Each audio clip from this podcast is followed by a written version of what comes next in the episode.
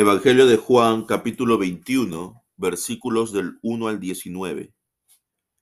Después de esto, Jesús se manifestó otra vez a sus discípulos junto al lago de Tiberias, y lo hizo de esta manera. Estaban juntos Simón Pedro, Tomás, conocido como el Dídimo, Natanael, el de Caná de Galilea, los hijos de Zebedeo y otros dos de sus discípulos. Simón Pedro les dijo, voy a pescar. Ellos le dijeron, también nosotros vamos contigo. Fueron y entraron en una barca, pero aquella noche no pescaron nada. Cuando ya estaba amaneciendo, Jesús se presentó en la playa, pero los discípulos no se dieron cuenta de que era Jesús. Y él les dijo, hijitos, ¿tienen algo de comer? Le respondieron, no. Él les dijo, echen la red a la derecha de la barca y hallarán. Ellos echaron la red y eran tantos los pescados que ya no la podían sacar. Entonces el discípulo a quien Jesús amaba le dijo a Pedro, es el Señor.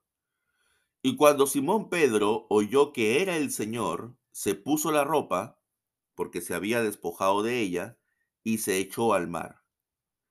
Los otros discípulos vinieron con la barca, arrastrando la red llena de pescados, pues estaban como a 90 metros de la orilla.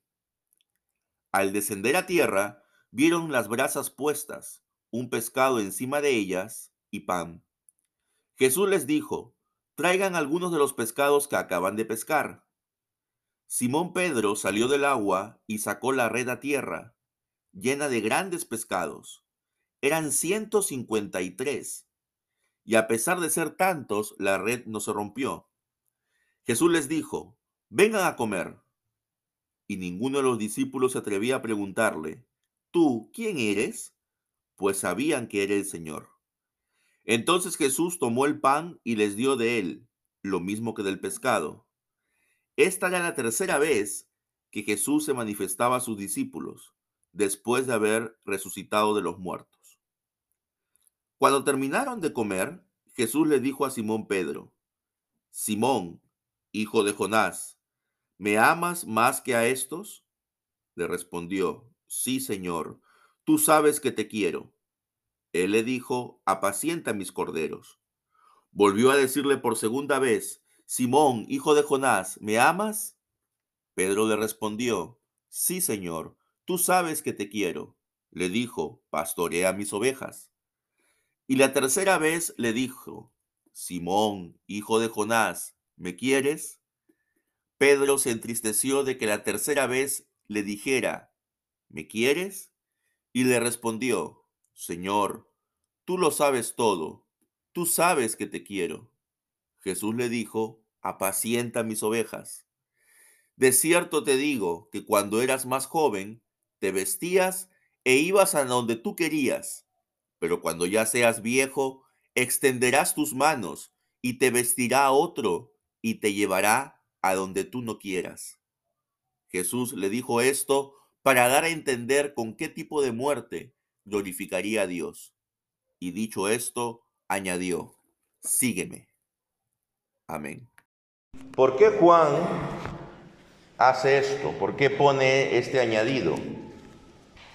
Para confirmar varias cosas. Para confirmar en primer lugar que el Jesús que se apareció a los discípulos no era una ilusión, no era un fantasma, sino era un ser real, porque solo un ser real podría comer. Entonces, el hecho que en esta tercera aparición, y recuerden las dos primeras apariciones, que son cuando están los discípulos todos reunidos, escondidos en Jerusalén. Allí son las dos primeras apariciones. La tercera aparición es al aire libre, en la orilla del mar de Tiberíades o del mar de Galilea, el lago donde usualmente los discípulos pescaban, porque varios de ellos, antes de integrarse al ministerio de Jesús, habían sido pescadores. Entonces ya no, no nos dice aquí cuándo, cuánto tiempo pasó desde la segunda aparición hasta esta tercera aparición. Sabemos que desde la resurrección de Jesús hasta su ascensión hubo un periodo de tiempo de 40 días. Así que esta tercera aparición tiene que estar dentro de ese periodo de tiempo. Pero probablemente habrían pasado al menos un par de semanas desde la segunda aparición. Los discípulos ya habían dejado Jerusalén, volvieron a Galilea y volvieron a sus vidas de antes. Porque ya Jesús no estaba con ellos y ellos realmente no sabían qué hacer. Bueno, entonces se había formado una comunidad y buena parte de los que formaban la comunidad seguían juntos, siete de los doce, y se estaban dedicando a lo que sabían hacer, que era pescar. Volvieron a sus vidas de antes. Ya esos tres años del ministerio terrenal con Jesús habían quedado atrás. Y salieron a pescar de noche como usualmente lo hacían. Ustedes saben que los pescadores lo hacen de noche, de madrugada, para así poder traer el pescado fresco en la mañana y que se venda. Pero, ¿qué pasó esa noche? ¿Cuánto pescaron? Nada, ¿verdad? Bueno, hay buenos y malos días. Entonces, cuando ya estaban cansados y ya estaban retornando con la barca, tristes porque no habían podido conseguir nada, ven que en la orilla hay una persona. Cuando ya estaba amaneciendo, imagínense, o sea, probablemente ellos habían pasado tres, cuatro horas tratando de pescar y no habían pescado nada. Entonces cuando ya estaba amaneciendo y ya estaban cerca de la orilla, ven a un hombre que les dice, hijitos, ¿tienen algo de comer?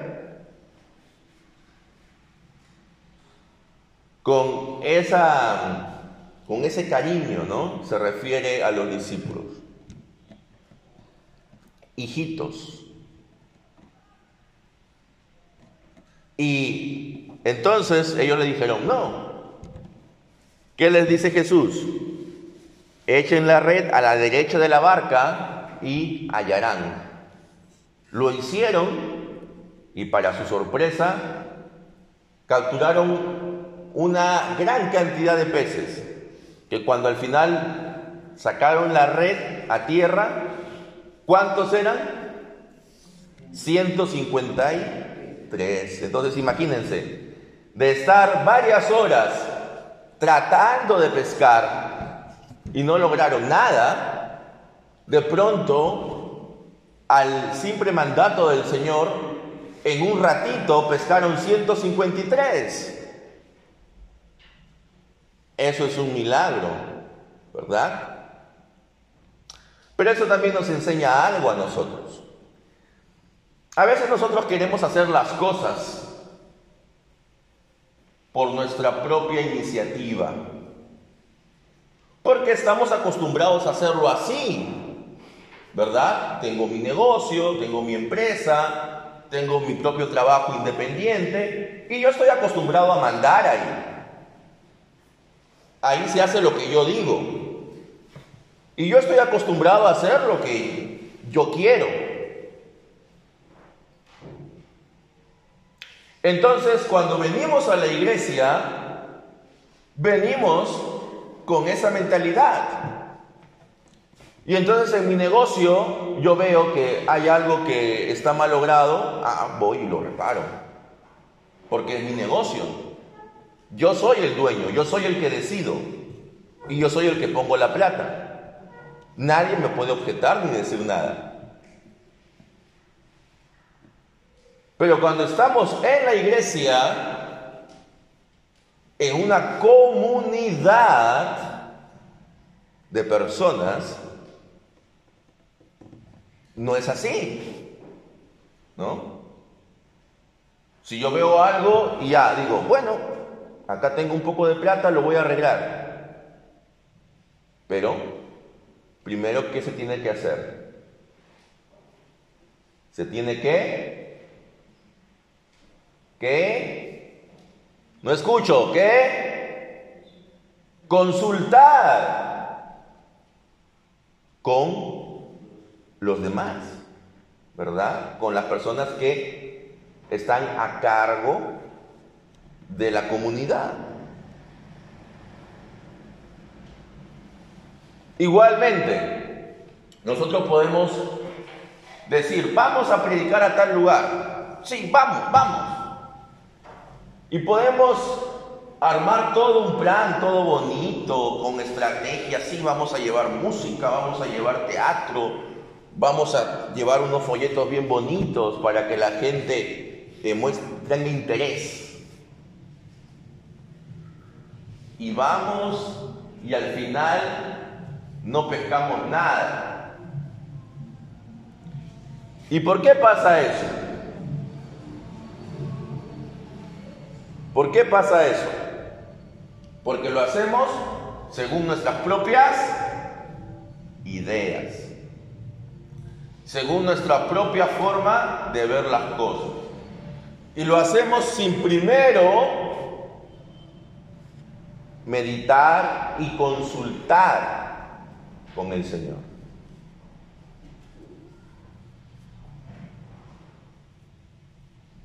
Entonces, si nosotros vamos a trabajar como trabajaron los discípulos durante varias horas, poniendo su esfuerzo en sí mismos, no vamos a pescar nada. Tenemos primero que meditar y poner esta obra que vamos a hacer en las manos de Dios. Porque al final lo que pesquemos no es para nosotros, es para la gloria de Dios. Nosotros estamos llamados a proclamar el Evangelio, a que la gente escuche el Evangelio. No estamos llamados a traer gente. Porque si ahorita yo pongo, y ya que hay comida aquí en el texto, y ahorita yo pongo un, un, un pescado frito con pan en la puerta y digo, todos los que vengan al servicio van a comer después el pescado frito con pan, faltarían bancas. Pero ese es, ese es el motivo por el cual la gente tendría que venir.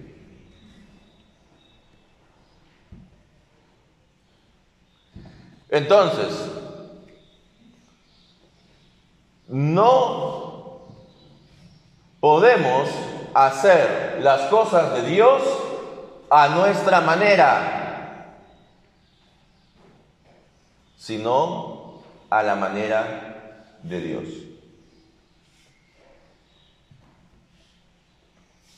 No podemos hacer las cosas de Dios conforme nosotros creemos que es correcto, sino conforme Dios lo ha establecido.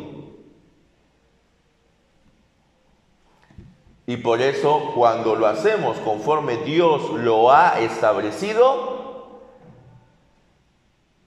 allí sí podemos pescar. Seguimos con el texto, recogen una tremenda cantidad y ya previamente Juan, que es el, el, nombre en clave que se utiliza en el Evangelio de Juan para referirse a sí mismo es el discípulo a quien Jesús amaba. Cuando ustedes lean esa frase en el Evangelio de Juan, se está refiriendo a Juan. Entonces, Juan le dijo a Pedro, es el Señor. Ese hombre que está ahí en la orilla es el Señor, es Jesús. ¿Y qué hizo Pedro? Como siempre impulsivo, ¿verdad? Se había quitado la ropa para poder pescar, ¿no? Para estar más cómodo. Cuando él escuchó esto, al toque se puso la ropa y se tiró al mar. Si estaban cerquita de la orilla, ¿por qué hizo eso? Es que Pedro siempre ha sido impulsivo, ¿verdad?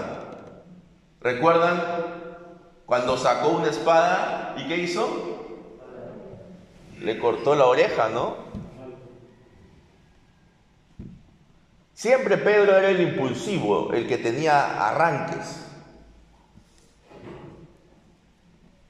Y aparentemente era una persona que estaba dispuesta a todo por Jesús. Pero sabemos lo que Pedro había hecho antes de la crucifixión. ¿Qué hizo? Lo negó tres veces, ¿verdad? Ni siquiera uno o dos, tres veces. Entonces, cuando los discípulos ya descienden de la barca, ya Jesús, como buen anfitrión, tiene las brasas encendidas, había un pez encima de ellas y había pan. Y entonces Jesús les dice, traigan, traigan los peces que acaban de pescar. Vengan y coman. Ninguno de los discípulos se atrevió a preguntarle, ¿eres tú Jesús? ¿Por qué no se atrevieron a preguntarle? Quizás porque pensaban de que Jesús les iba a reprochar su falta de fe. Quizás pensaban que Jesús les iba a decir, ¿por qué no han continuado con el ministerio? ¿Por qué han regresado a sus actividades habituales que así, eh, de antes de que ingresaran conmigo al ministerio?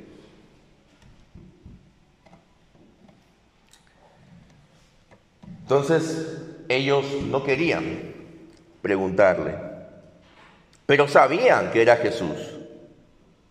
Y Jesús toma el pan, toma el pescado y lo ofrece. Él es el que da el alimento. Así también, hermanos, Jesús es quien nos alimenta espiritualmente.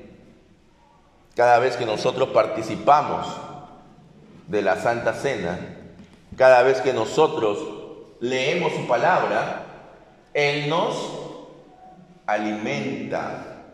Son medios de gracia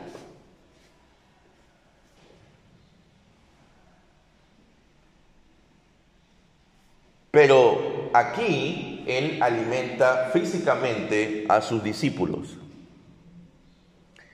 Y era la tercera vez que Jesús se les aparecía. Las dos primeras veces, como dijimos, en Jerusalén. La primera vez no estaba Tomás. La segunda vez sí estaba Tomás y por eso Tomás dudaba. Y ya esta es la tercera vez. Para que no quede ninguna duda de que esas apariciones eran reales. No son alucinaciones de los discípulos, no son un invento, es, fueron algo real. Y luego vamos a ver ese intercambio que tiene Jesús con Simón, el hijo de Jonás al cual él le cambió el nombre por Cefas, es decir, Pedro. Pedro era un hombre impulsivo, era un hombre que buscaba apasionadamente defender sus convicciones y era el hombre indicado para liderar el grupo de discípulos. Ojo con esto, no estoy diciendo de que él estaba por un peldaño por encima de los demás discípulos, pero sí, obviamente, hermanos, en todo grupo humano siempre van a haber una o dos personas que destaquen por el resto. Cuando alguien dice, todos somos líderes, no, pues eso es falso, eso es mentira. Porque si todos son líderes, nadie va a querer ejecutar, nadie va a querer hacer las cosas, porque todos van a pretender mandar, todos van a pretender dirigir y esto se convierte en un caos. Entonces, en todo grupo humano, en una familia, en una comunidad barrial, en una asociación de padres del colegio, tiene que haber una persona o un grupo de personas que dirijan la organización, la asociación. No todos pueden dirigir. Porque si todos pretenden dirigir, al final las cosas no se van a hacer bien. Entonces, Pedro tenía las características para poder dirigir. Pero ¿qué había pasado con Pedro? Probablemente estaba desanimado porque había traicionado a su maestro. Había traicionado a Jesús.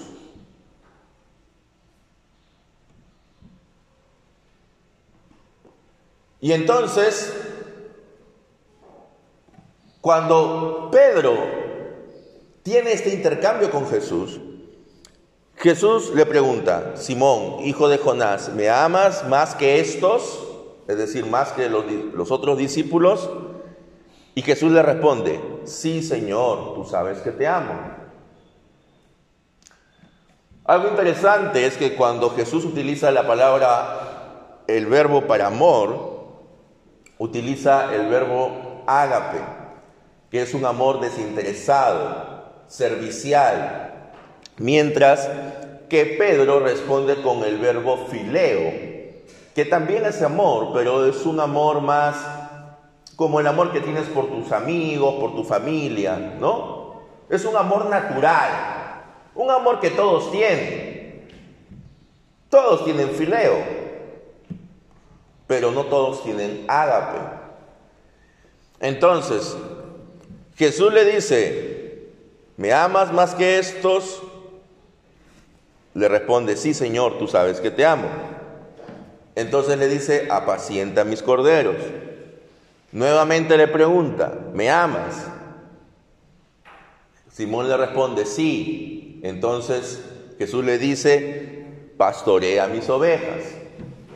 Por tercera vez le pregunta, ¿me amas? Y allí Pedro se entristeció. Se entristeció porque se daba cuenta de que Jesús probablemente no creía en las respuestas de Pedro. Y es porque a veces, hermanos, nosotros podemos decir que amamos a alguien, pero no lo demostramos. Y Jesús tendría, por supuesto, dudas razonables de la sinceridad de las respuestas de Pedro.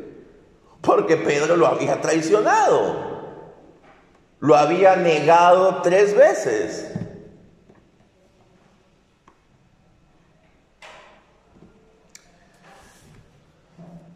Es fácil hablar. Es fácil pronunciar un juramento de lealtad, pero lo difícil es aplicarlo. Es fácil para la esposa decir que va a respetar al esposo, pero lo difícil es aplicarlo. Lo difícil es que lo respete realmente y que acepte sus decisiones.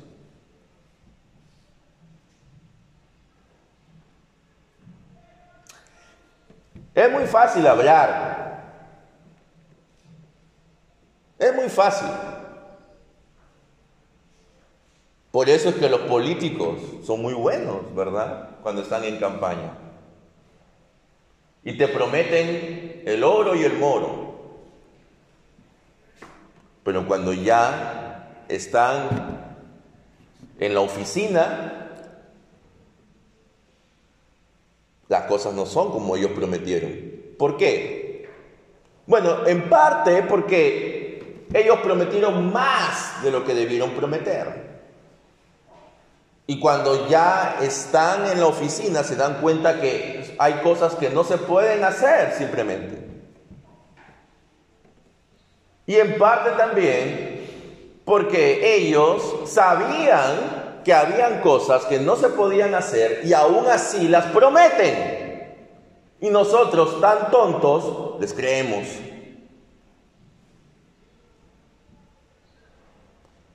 Eso sucede a nivel político, eso sucede también a nivel familiar, ¿verdad? De repente tu pareja te dice, voy a hacer tal cosa. Voy a, me he comprometido a hacer tal cosa, pero voy a estar a tal hora. Voy a venir a tal hora, voy a hacer esto. Y al final, ¿qué pasa? No lo hace. Y eso, pues, deja dudas en la otra persona.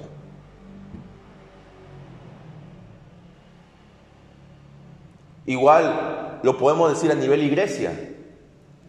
Convocamos a una reunión. Incluso una reunión virtual donde no hay prácticamente ningún obstáculo. Y asisten pocas personas de las que debieran asistir. Entonces, ¿qué pasa ahí? Decimos que amamos a la iglesia, decimos que amamos la obra del Señor, decimos que amamos a los niños de la escuela dominical, pero ¿cómo lo demostramos? ¿Cómo lo demostramos? Yo puedo levantarme y decir, oh Dios, cuánto te amo. Oh Jesús, te amo. ¿Y de qué vale eso? Puedo poner incluso en mi casa o en mi auto, puedo poner música con letra cristiana. Pero, ¿de qué vale eso? ¿Cómo demostramos el amor a Dios amándolo a Él sobre todas las cosas y a nuestro prójimo como a nosotros mismos? Los dos grandes mandamientos que Él nos ha dejado. Jesús nos dijo, si me amas, guarda mis mandamientos.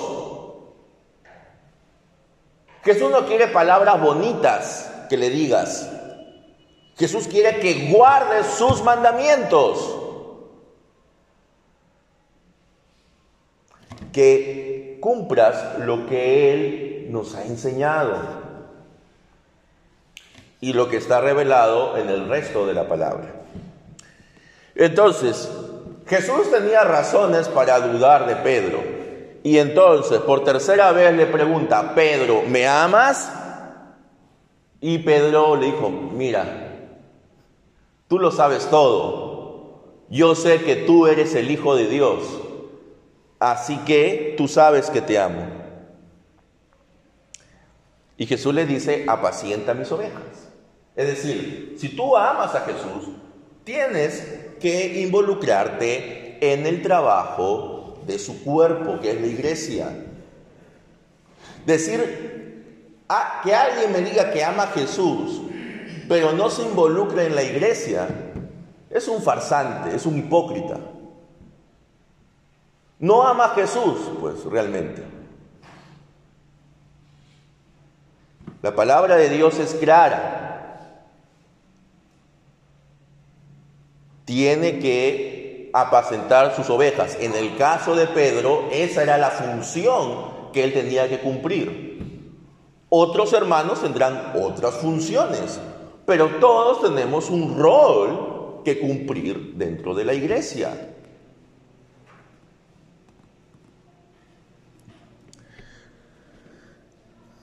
Termina este texto haciéndole una predicción Jesús a Pedro. Le dice, cuando eras joven, te ponías tu ropa e ibas donde tú querías. Pero cuando ya eres, cuando ya seas viejo, vas a extender tus manos y otro te pondrá tus ropas y te llevará a donde tú no quieres. Y justamente se explica esto y dice, Juan dice, esto dijo dando a entender con qué muerte habría de glorificar a Dios. Porque el Evangelio de Juan se escribe después de que muere Pedro. Entonces aquí Juan lo que está haciendo es recordar lo que Jesús le dijo a Pedro y él está dando la explicación. Él está diciendo, Jesús le dijo esto de extender sus manos y de que lo iban a llevar donde él no quería, porque, porque Pedro, ¿cómo murió? Según la tradición, eso no está en la Biblia, pero según la tradición, ¿cómo murió Pedro? Crucificado. Y fue crucificado boca abajo, de cabeza. Entonces, aquí vemos cómo Pedro pasa del traidor a la víctima al final, ¿verdad? Del traidor a mártir, de traidor a testigo de Jesús. Porque Pedro no solamente se quedó en palabras, sino que pasó a la acción. Pedro quizás se sentía culpable por lo que había hecho, por la traición que había hecho. Sin embargo, Jesús le dice, mira, ya esto pasó, lo que quiero es que a partir de ahora hagas lo que debes hacer.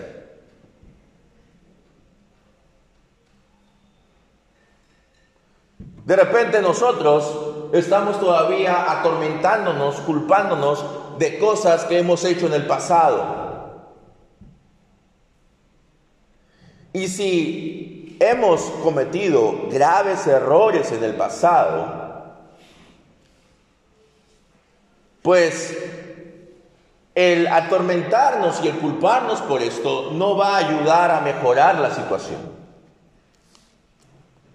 Lo que tenemos que hacer es decir, bueno, hasta aquí llegó, me arrepiento sinceramente y a partir de ahora haré lo que deba hacer. Hermanos, a partir de ahora debemos hacer lo que debemos hacer. Si antes no ponía atención a las cosas de Dios, a partir de ahora hay que ponerlas. Si antes actuaba de manera impulsiva, ahora hay que reflexionar más. Si antes quería que mi voluntad se impusiera por la del resto, ahora hay que tratar de entablar un diálogo y buscar un acuerdo en consenso.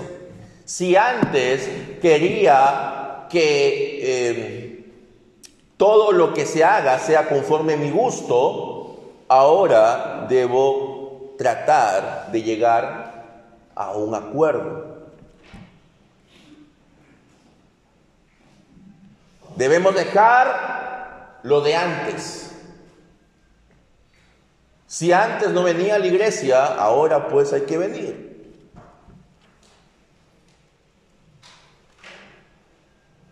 Si antes de repente estaba preocupado más por el bienestar material que por el bienestar espiritual de mis hijos, ahora debo hacer lo contrario.